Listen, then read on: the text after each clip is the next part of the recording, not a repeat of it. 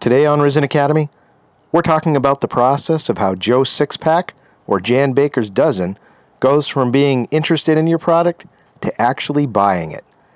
It's a journey, the buyer's journey, and you need to be their guide the entire way. We'll talk about how best to do that next.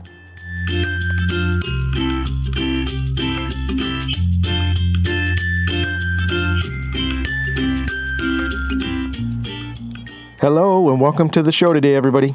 I'm Jeff Lambert, I'm your host, and I'm all alone today. Just me and my dog inbound. I call her that because I never have to chase her. she always comes to me. Good dog. So, today we're going to be talking about the buyer's journey. This is a process that lays out the basic path every customer takes from becoming an interested prospect to turning into a repeat customer. And it's important to understand each step of that journey because each customer needs to be reached differently depending on their stage of the journey. You got to think about this journey as you prepare your content.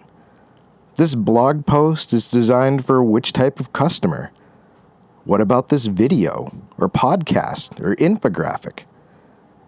As an example, this podcast is purely for people who are in the awareness stage and that's intentional. But we'll explain more about that in a minute. So, the buyer's journey is a three step process every customer goes through according to the inbound philosophy. Let's break these down. The first step in the buyer's journey is known as the awareness stage. At the beginning of your buyer's journey, your prospect the person interested in your product is most likely unaware of two different things. A, they're unaware of your company, and B, they're unaware of the fact that they have a need. See, at this stage, buyers are grappling with the following question How do I know if I'm interested if I don't even know that you exist? See, as a marketer, you need to figure out during this stage how you can create awareness of your product, service, or company so that buyers begin to understand what you do and how you can help them. Content made for the awareness stage should be focused on your buyer's pain points, not your product or brand. Your job is to put your brand out there and show how it can solve a problem that a customer is having and is beginning to search for an answer for. You need to establish yourself as a knowledgeable, trustworthy individual in that field. So that's the awareness stage. And that's what you should do to reach customers in the awareness stage. Now, as a potential customer realizes you exist and starts to consume your content to figure out how they can solve the problem that they're having, they move into the next stage of the buyer's journey called the consideration stage. So once buyers have done their research and they've narrowed their choices down to just a few companies that they feel they can trust, they're going to return to that research stage in the awareness stage again. They're going to start all over in a sense. They're going to go back and look at these companies that they narrowed down to and again start looking at the content that you've put out there to figure out which one is most knowledgeable in this space.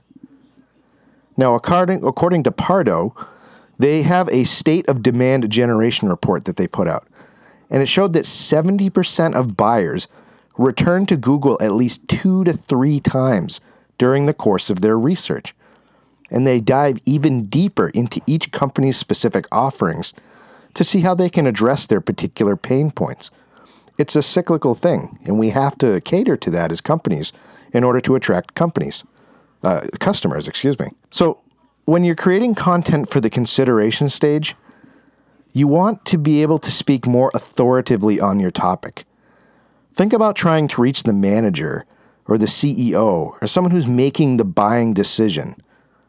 You can be less informal during this stage and you can drop those marketing friendly phases like creative new approach or cutting edge technology.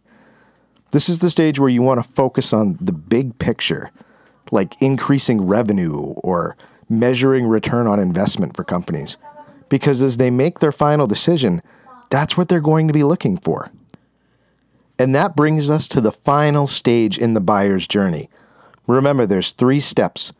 They started off at the awareness stage, looking for an answer to a problem they have and maybe not even realizing that you existed.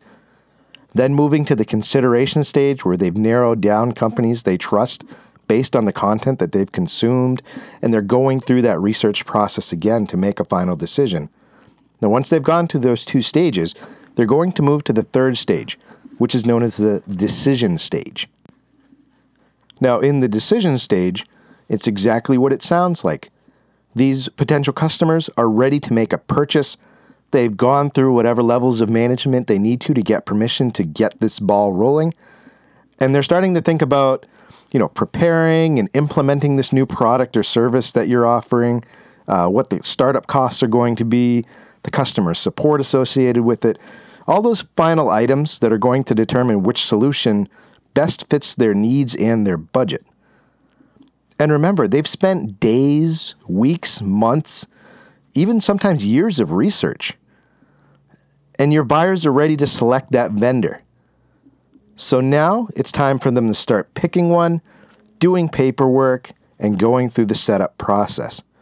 That means that you've won, you've got them. They're ready to start moving forward with you. But just because your buyers have made a purchase, that doesn't mean that your work is over. See, most buyers are going to continue to research best practices for this new investment they just made. Uh, they're going to look for implementation guides, and they want to make sure that they're ready to hit the ground running with this new tool that they're putting their hard earned money on. So you need to make sure that you're developing content that also not only caters to potential customers, but to come customers that you've already closed with.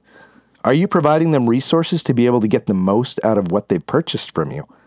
And that's really important because by doing that, you're setting them up to be satisfied return customers or evangelists of your product. They're going to tell everybody else in their industry or people that they're connected with what a great service you provide.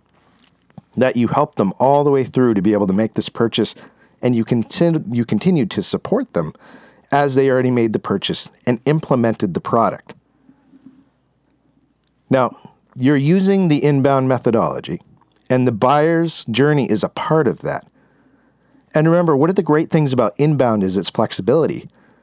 You can personalize your sales process to the buyer's journey just by understanding where they're at.